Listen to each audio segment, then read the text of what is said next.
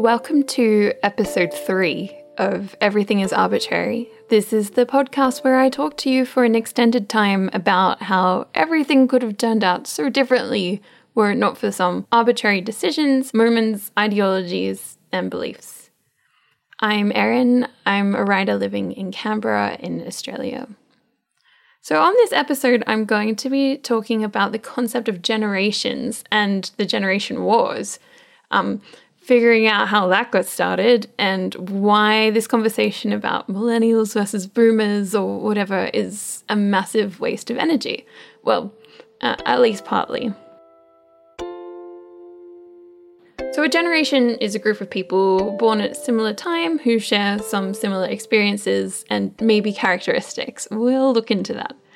Uh, you probably know this already, but I'm going to review how we roughly define different generations in popular culture. So, first, uh, there's the greatest generation, who were born at around 1900 to 1924. The dates can vary quite widely in different definitions, and actually, so can the names of generations. So, people in this generation have also been called the GI generation or the World War II generation. The greatest generation is just such a hyperbolic and very value based term. Like, in what sense are they great? Is everyone in that generation great? The phrase was coined by NBC journalist Tom Brokaw uh, in his book by the same name, The Greatest Generation. So these are people who lived through the major crises of the Great Depression and World War II. They fought and died in the war, and those who survived managed to bring forth huge amounts of growth into the mid 20th century.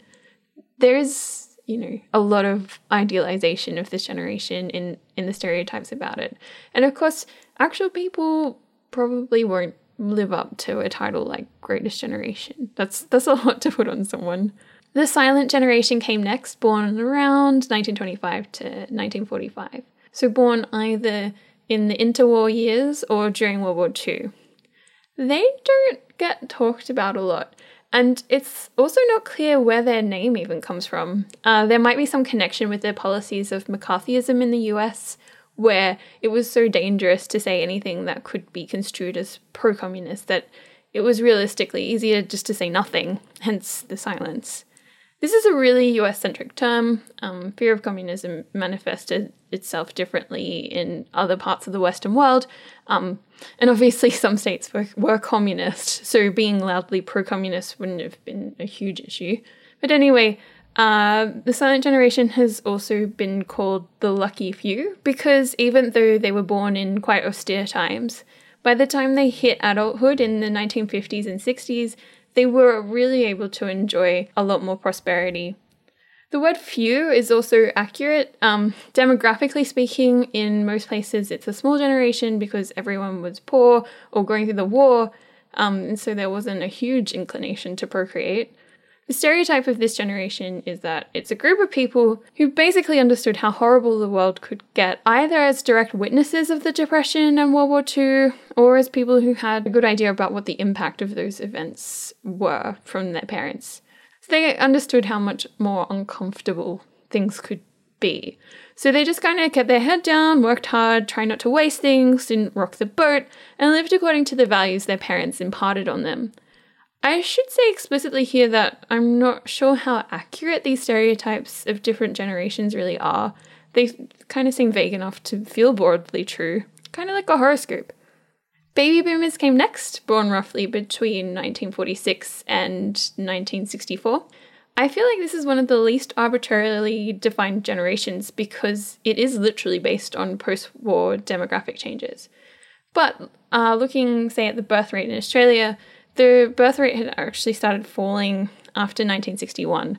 Um, but then the UK actually experienced a two peak baby boom, one in 1946, the other in 1964. So whether or not you were actually born during a boom time depends on where you were as well. We hear about baby boomers in the media all the time, and this generation these days holds the majority of wealth in many parts of the world. They're also probably quite self aware of being part of a generation because they've been treated as a demographic for most of their lives. Um, I'll talk more about this later, but marketers have been very focused on advertising to them, especially in the 60s and 70s. And the media focused on analysing what on earth they were getting up to when they were young. They lived through multiple moral panics directed towards them, like around their alleged drug taking and sexual promiscuity. Nowadays, the fact that this big generation is going to get old and retire is a source of a different panic. So the worry is that their retirement might cause massive skills shortages in some industries. As well as they retire, governments will collect less income tax from them and will spend more on health costs and pensions and such on them. Baby boomers were stereotypically thought of as super progressive radicals back in their youth. Um, that stereotype is actually quite wrong.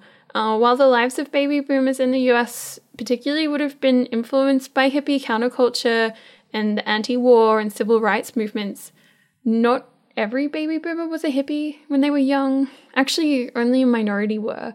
Many boomers in the US actually supported the Vietnam War. Older boomers and younger members of the silent generation were more likely to support the war than their parents. And many wouldn't have been old enough to really get into um, hippie subcultures or countercultural movements by the end of the 70s. You know, if you're born in um, 1964, you would have been six by the end of the decade. Nowadays, the boomer stereotype paints them as ultra conservative. They apparently use phrases like political correctness gone mad. Uh, they think young people are overly sensitive, can't take a joke, whatever. Um, they're stereotypically less likely to be concerned about environmental issues like climate change, um, obsessed with wealth and property accumulation, somewhat racist, sexist, homophobic, and so on. There is evidence that older voters at the moment are more likely to tend towards conservatism, um, but we should also remember that many members of this generation are going to be greatly affected by climate change, or are poor, or who have always been more likely to be on the receiving end of racism, sexism, and homophobia than actual perpetrators of it. So, after the baby boomers, you have Generation X, born roughly between 1965 to 1979. They were really maligned back in their day, not dissimilar to how boomers were maligned back in theirs and how millennials are maligned now. They were more likely to grow up in two income households or households where their mother worked, um, whether they were the child of a single parent or in a nuclear family. Of course, this assumes the normalcy of middle class people. Um, obviously, lower income mothers have always worked. Lots of Generation X's got the label latchkey kid, meaning that they had their own house key and were expected to use it to enter their house when they came home from school, um, a phenomenon that also caused some degree of moral panic. They were also more likely to be children of divorce since divorce became more accessible over their lifetimes in many countries. They were also sometimes called the MTV generation and were stereotyped as lazy slackers who loved grunge music, which older people didn't seem to understand. Um, now that they've hit adulthood, they barely rate a mention in the press. No one seems too worried about them as a whole. Millennials come after Gen X, uh, people born after 1980. The end date seems a bit rubbery, but basically until the mid 90s. This is the generation I'm technically in. We were referred to as Gen Y for a bit, but then the millennial label caught on, named for the fact that we grew up at the time of the new millennium. A lot of our employment prospects and finances have been impacted by austerity politics and the global financial crisis. At the same time, the generation is pretty well educated, and in the US, they've fallen into massive amounts of debt to be so. The millennial stereotype is basically all over the place and a bit contradictory. So, for example, Bret Easton Ellis criticized millennials for Vanity Fair, saying that they have an insistent that they are right despite the overwhelming proof that suggests they are not. To be fair, he did admit that this was a massive generalization, but at the same time, millennials also get critique for being too cautious. Um, like in a Washington Post article that read, Millennials have been called the most cautious generation, the first to grow up with car seats and bike helmets, the first not allowed to walk to school or go to the playground alone. But along with being too cautious, according to an article uh, in the Irish Independent, they're also too confident. So many of the millennials in today's workforce have more confidence than they do competence. This argument is related to the monologue about how we're all entitled and mistakenly think we're great at everything because we got participation trophies at school or something. Quick aside though, one of my moments of awakening as a person who realizes the arbitrariness of all things was when I found out that anyone can just go down to a trophy supply store and buy a trophy. So even trophies that I earned from actually coming first place or whatever felt fairly meaningless to me anyway. The, I guess that probably isn't a representative story. Well, one of the other major stereotypes about millennials is that we're imagined to be very young. The Wall Street Journal discouraged using the millennial label a couple of years ago in its guidance to writers because writers don't use the term very precisely. I don't read the Wall Street Journal, so I don't know if they're still refraining from using it, but they called millennial a snotty term and criticized it as meaningless. According to their advice, what we usually mean is young people, so we probably should just say that. And they're right, because by conflating millennials with young people, they forget that actually the oldest millennials will be turning 40 this year, which is kind of a wild thought, but it's only strange because the term's been used so inaccurately for so long. But yeah, there are millennials who are shaping the economy, millennials who are in charge of bustling households, who are in charge of staff, who are educating another generation of young people. And so it's sort of difficult to apply any meaningful stereotype to all people aged around 24 to 40. Generation Z comes next, born from around the mid 90s to who knows when, question mark. A baby being born today would likely not be considered Generation Z. Um, I've heard the term Generation Alpha be applied when talking about the youngest living generation, but who knows? Uh, it's not very well defined. Um, and both generations, both Z and Alpha, will probably experience a name change at some point. I'd be quite surprised if in 10 years we'll be still using that term, Generation Z. Um, there's been two main strands of discussion when it comes to this generation.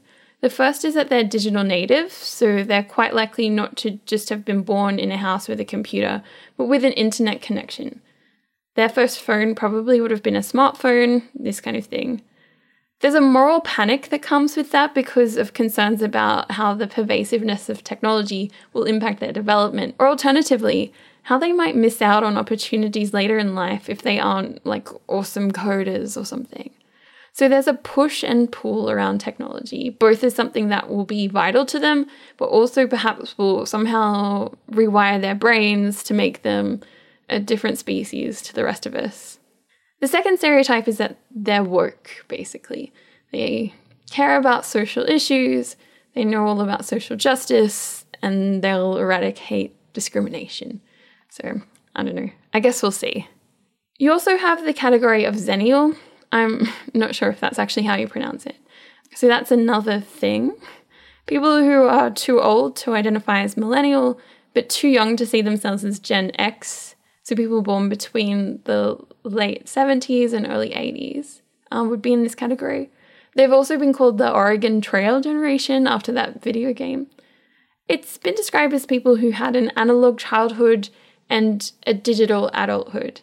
To me, it makes total sense that some people won't identify with the generation label they've been assigned, especially if you're on a cusp and can argue that you're not representative of an arbitrary category on that basis. But I think to invent new cusp labels is kind of to miss the point. So I was born right in the middle of the millennial generation, and I don't personally see myself in the stereotypes around the label. I don't see myself as a stereotype because nobody is a stereotype. Um, plus, the millennial stereotype is pretty unflattering. There's no real incentive for me to pretend that I fit it unlike, say, the greatest generation, where there's good incentives to pretend that you are a total hero, obviously. Perhaps unsurprisingly, given the name and purpose of this podcast, I think these generation categories are very arbitrary and kind of weird. A good proportion of the stereotypes seem to just come from older folks hating on younger ones and vice versa. As the BBC points out, the critiques millennials get nowadays is very similar to the ones that Aristotle leveled on young people back in his day in ancient Greece. Here's one Aristotle quote They think they know everything and are always sure about it. And another Young people are high minded because they have not yet been humbled by life, nor have they experienced the force of circumstances. So, hitting on young people isn't new. Doing it in a systemic way through concepts like generation doesn't make it science either.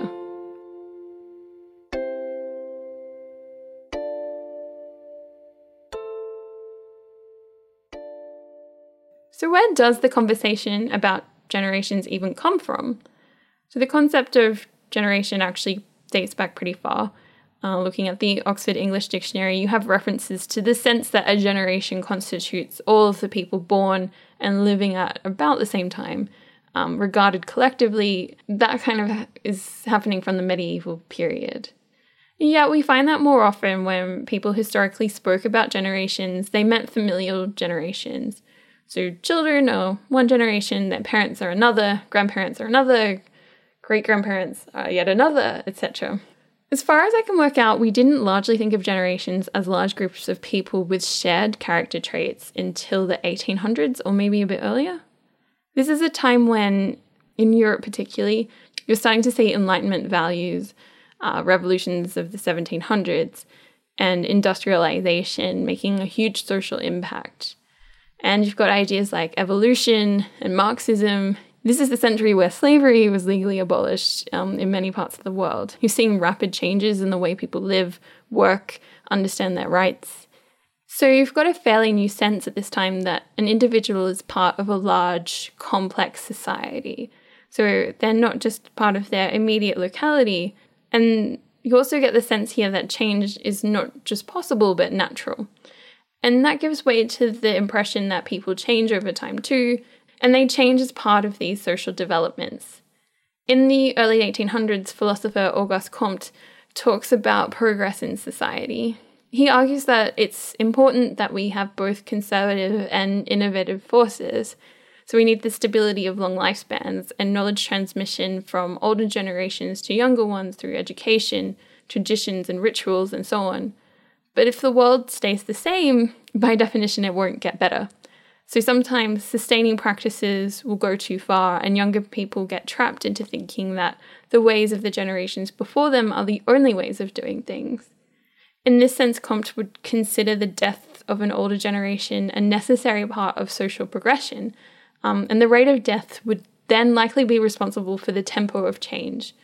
It's too rapid if generations are short, and it's too sluggish if people were to live forever. I'll point out here that the assumption of progress over time is a very Western capitalistic idea and one that doesn't really play out in reality. So we could look, for example, at the Roman Empire. See, there they had postal systems, aqueducts, sanitation systems, and so on. Most of these technologies were developed from similar technologies in other ancient cultures, so they weren't always novel either. But then, after the fall of the Roman Empire, you get the Middle Ages, where this technology isn't readily available. It took a very long time for sanitation in Europe to get back up to Roman standards. Uh, the Romans had flush toilets, but in medieval times in Europe, um, people were using pits on the ground with like wooden seats on them. So it's not true that life gets successively better generation after generation. And yet, we do find this notion in post Enlightenment times the idea that each generation should expect a better life than the one before it is something is something that we should question, and actually, it's something that we are questioning right now um, we can see that things aren't necessarily progressing, at least not in any obvious way. So we're facing the threat of climate change, we've got the accumulation of waste and the degradation of the environment, high global rates of youth unemployment, and growing inequalities that make it difficult for young people to own assets compared with their parents. These things make it hard to say that each generation experiences progress as it moves from the last. But anyway, in the 1950s, we then get German sociologist Karl Mannheim, arguing explicitly that people are so influenced by their historical conditions, the events they bear witness to, the technologies they use, that it's actually meaningful to lump them together analytically as a generation. He says that they share a common location in the social and historical process, which limits them to a specific range of potential experience, predisposing them for a certain characteristic mode of thought and experience. That said, uh, you wouldn't be considered part of a generation unless you had a feeling of unity or shared experience among other people of a similar age to you. This feeling of identification with others of the same age group happens because an, a big event might have occurred as you were all reaching maturity. So, at an age where you're old enough to remember the event and understand it, but you're young enough for it to have an effect on your developing worldview just being alive at the time isn't enough. You have to be within a certain window of your development. Mannheim draws on Comte in saying that part of what makes someone consciously part of a generation also has to do with that tempo of change. So, rate of social change has to be sufficiently fast enough for you to feel a break with the generations before you, and the rate of change might be influenced by that huge event itself. So you could argue, for example, that bearing witness to the Great Depression as you were reaching adulthood would fundamentally impact your worldview on wealth, inequality, the waste and debauchery of the roaring 20s, and that all this may cause a rift in worldviews between you and your parents, who might have known greater abundance in their adulthood. And indeed, longitudinal studies based in California of people who came of age in the Great Depression find that the hardships they endured meant that they tended to prize stability and family, and also that their hard work and resourcefulness in contributing to their family's income by working and taking on household responsibilities rather earlier than average tended to be rewarded as economic conditions improved over their lifetimes. So it's like saying that it's meaningful to say, yes, this is a generation of people that's distinct from previous generations. An interesting point, though, is that Mannheim's account of generations is at odds with how we casually talk about generations. So, when we refer to generations, it's under the assumption that everyone alive today is part of a distinct generation with distinct character traits, just like how everyone has a star sign. Yet, Mannheim would argue that lots of people actually wouldn't be part of a generation at all, because they never had that dramatic shared experience as a key point in their lives. Another major theory of generations comes from the 90s from US sociologists William Strauss and Neil Howe. They call it the Strauss Howe generational theory. Their focus is very much on the US. And under this theory, society moves in big circles between the time of a crisis, a post crisis high, an unraveling, and a new crisis different generations play different roles in navigating society through these circles.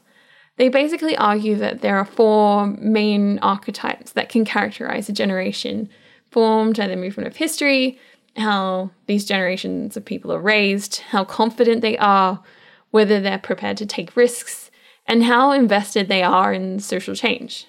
The first archetype is the prophet, so that's a generation of people who came of age at a time where society is optimistic about making positive change, usually after a huge crisis, um, post World War II being a good example. Members of prophet generations tend to be indulged as children and they can be a bit self obsessed, but are also righteous crusaders for a better world. Baby boomers supposedly fit this category. Then there's the nomad, so the generation of people who came of age while the prophets have made the world into a better place, or at least tried to.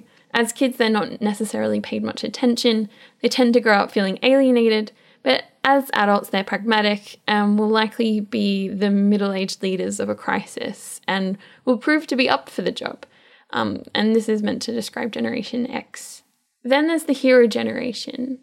They come of age at a time of social unraveling, so, after the post crisis high, society will eventually start to get chaotic again, prioritizing values like individualism, self reliance, and pragmatism.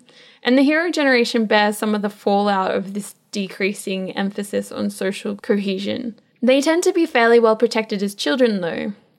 A crisis emerges as the hero generation comes of age, and they're optimistic and energetic in its face when they grow up, they're overconfident, and by the time they're elders, they'll be attacked by new prophets looking to overhaul the system for the sake of achieving a new post crisis high. The greatest generation are supposedly heroes, and apparently so are millennials, so I don't know, stay tuned for that. And the last archetype is the artist generation.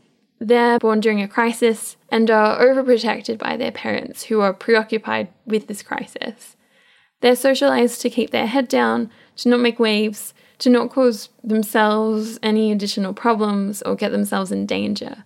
But they grow up into thoughtful, methodical people. So, yep, that's the silent generation and also apparently Generation Z. Like the attributes that correspond with star signs, this is both compelling and vague. There's no empirical evidence to back it up, and you can make of it what you will. It is important to mention, though, because while you might not have heard of this theory before, it actually does inform the way we talk about generations in popular culture and the story we tell ourselves about social progress and change and what roles different generations make in that process.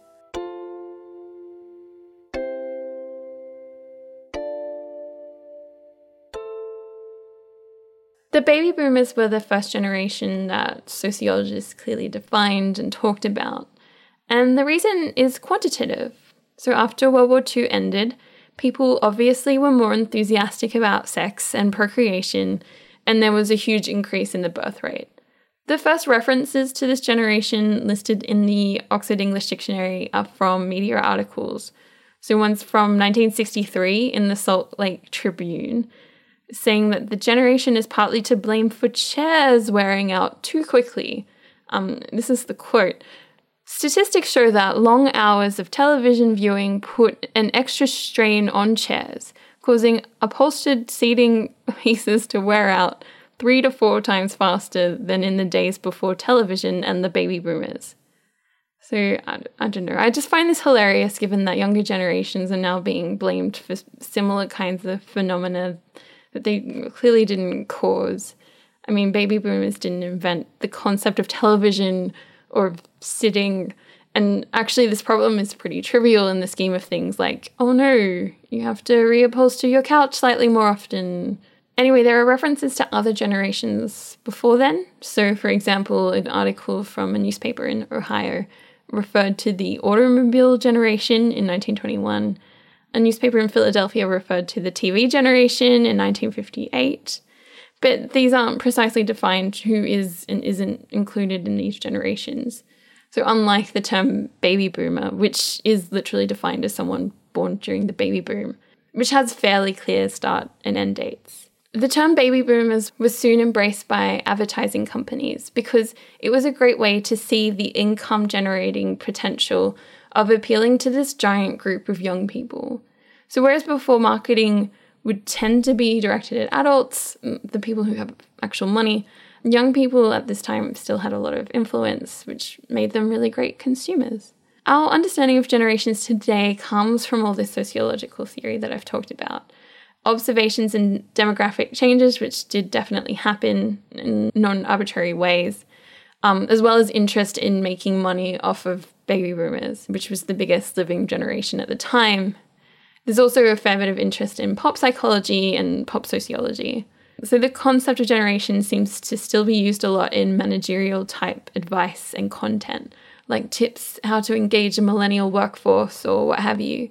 Although you have to note that people who provide advice and courses on this topic do have a vested interest in making you think that millennials are somehow very different people to earlier generations.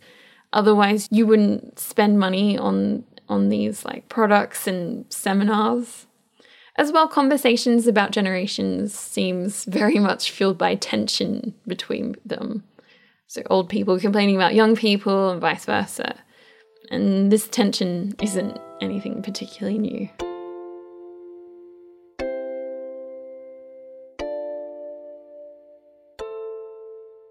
I tend to agree with Mannheim that it doesn't always make sense to group people together just because they're born in a certain time period.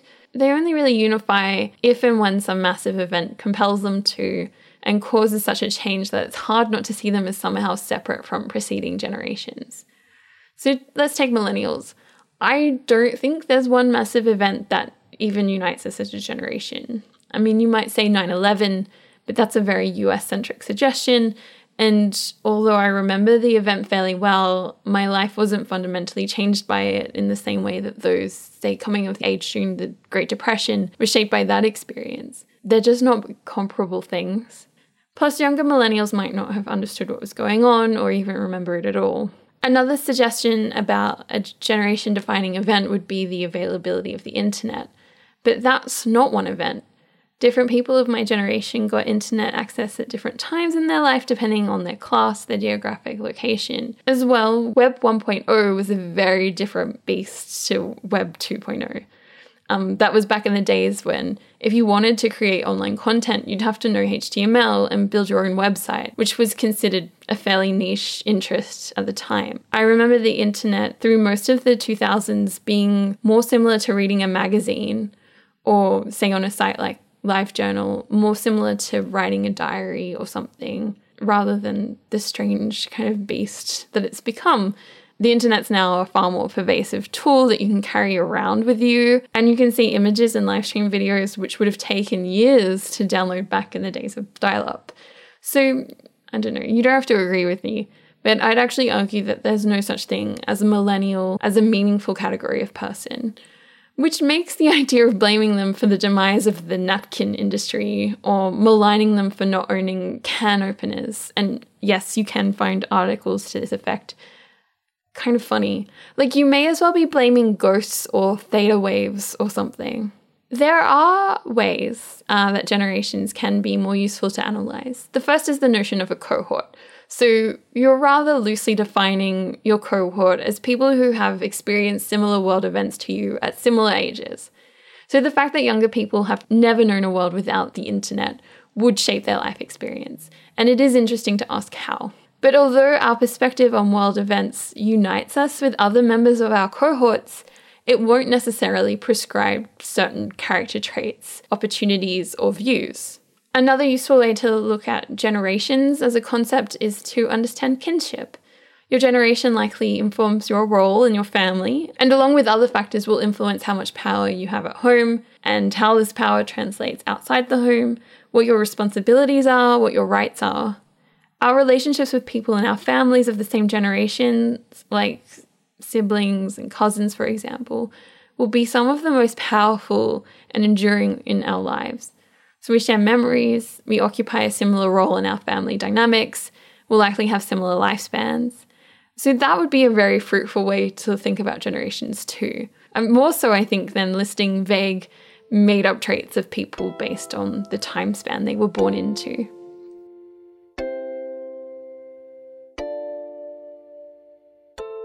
So, in saying all this, I think the generation wars playing out through the media are obviously manufactured and they're mostly not useful because the conversation resorts to huge generalizations, and nobody seems to use the generation terms consistently or precisely. I've talked about this already with the term millennial and how the assumption seems to be that we're all like 22 or something. There's another newer example though, and this is in the phrase okay boomer, which has been bizarrely controversial. Um, actually, one of the reasons why I like encouraging people to see how everything is arbitrary is because it helps you uh, maybe take these sorts of phrases less personally. So, like every suspicious thing in the modern world, the phrase OK Boomer seems to have originated on 4chan. That was in around 2015, but now it seems to have been popularized on TikTok. OK Boomer is said in response to things people say that are kind of eye rolly and spoken by someone who appears to be older, or maybe they're just older in spirit. It's mostly an online phrase, although there's tons of offline references too, including in New Zealand Parliament. And as the ABC reports, it's a response to what's perceived to be some older people's sense of entitlement, outdated ways of thinking, or condescending attitudes towards younger generations. You definitely don't have to be a baby boomer to be on the receiving end of this phrase, which in itself tells you something about the arbitrariness when it comes to age and generational stereotyping. So there's a sense of political frustration with climate change deniers, with people who don't see rising income inequality as an issue, and with people who are just mystified by young people's employment rates. They can't understand why they just can't just go to a workplace and ask for a job.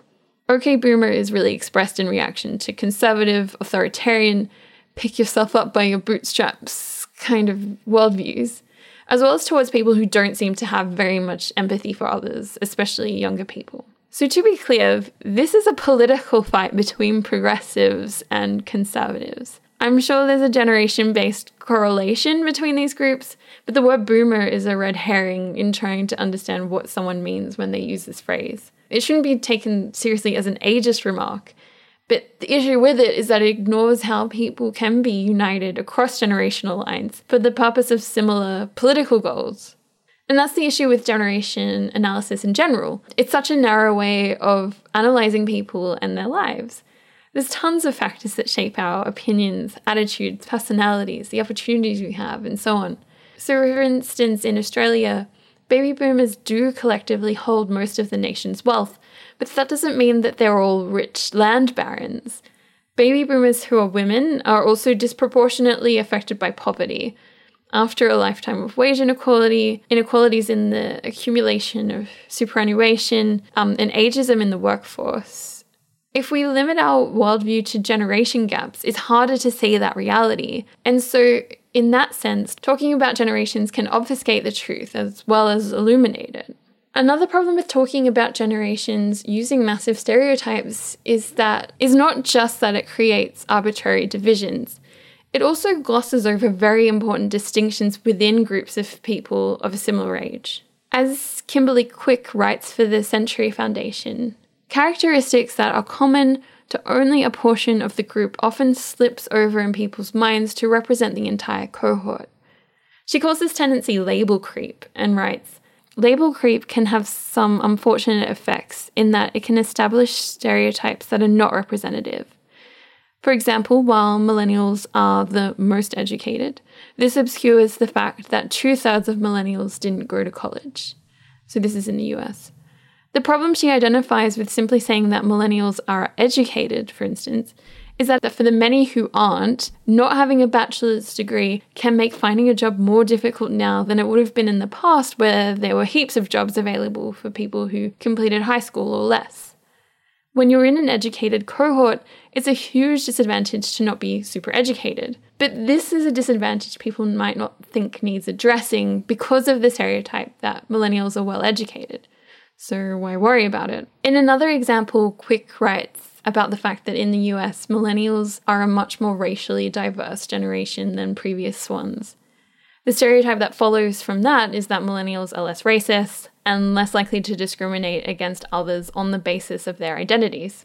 But, as she points out, while this is true that surveys of millennials show them to be more progressive than their parents, when you break down the results, you actually find considerable variations in views. So, for example, as she writes, when researchers isolate the survey responses of white American millennials, little difference exists between their responses and those of their parents. So, millennials, white millennials at least, might not in fact be more tolerant, they might just be outnumbered. But the issue is that the intolerance is hidden by the stereotype that millennials are diverse and relatively woke. Another problem is that conversations about generations tends to center the Western world and the US in particular. When we talk about events that have affected millennials, we might talk about the difficulty, say, of venturing into the job market during the financial crisis. But people in the same age group in the Middle East might more readily think of phenomena like ongoing wars or the Arab Spring, which are very different experiences.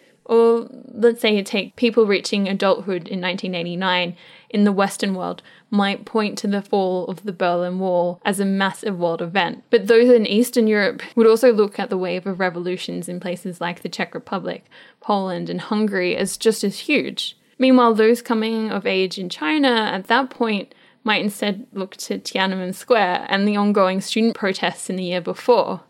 Brazilians might point to the fact that 1989 marked the first time in 30 years that a presidential election was held and was the start of an era of re democratization after military leadership. In South Africa, 1989 was when apartheid began to be dismantled. As well, in 1989, you have ongoing tensions in the Gulf. Um, 1989 is the year before the Gulf War began and the year after the Iran Iraq War ended. So, in the same time period, you have lots of different things going on and lots of different potential defining events. Or even if you think of the baby boomers, so people born post war, while we find that most of the world did experience a demographic shift, so a, baby boom, in some places the birth rate didn't increase. The baby boom was weak or absent through a lot of Eastern and Southern Europe, for instance, globally there's so much going on at any time that what it means to be in a certain age group is clearly contingent on geography as much as generation. So the idea of ascribing traits to a whole group of people with such diverse experiences is obviously going to be limited. As I say all this, um, at the same time, I have to admit that I sometimes do get caught up in the generation wars. So my parents were both born after the baby boom ended. I don't really have super close relationships with any representative baby boomer. Um, not that there's any such thing as a representative baby boomer, but I'm in a position where it's easy to stereotype them in my mind and blame them and their obsession with property accu- accumulation as the reason why I can't afford a house or what have you. And I do get perturbed too when millennials are condemned in the media for really bizarre stuff like destroying the tuna industry. But ultimately, I think this intergenerational tension is based on really faulty assumptions, and that it's probably better for people to unite across age groups when we strive for equality. Try not to feed the beast or get too caught up in stereotyping others on the basis of what year they were born, yeah?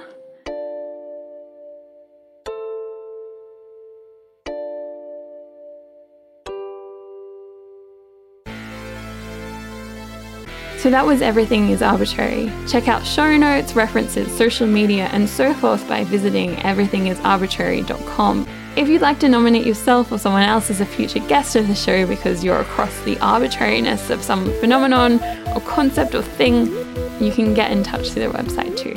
Thank you.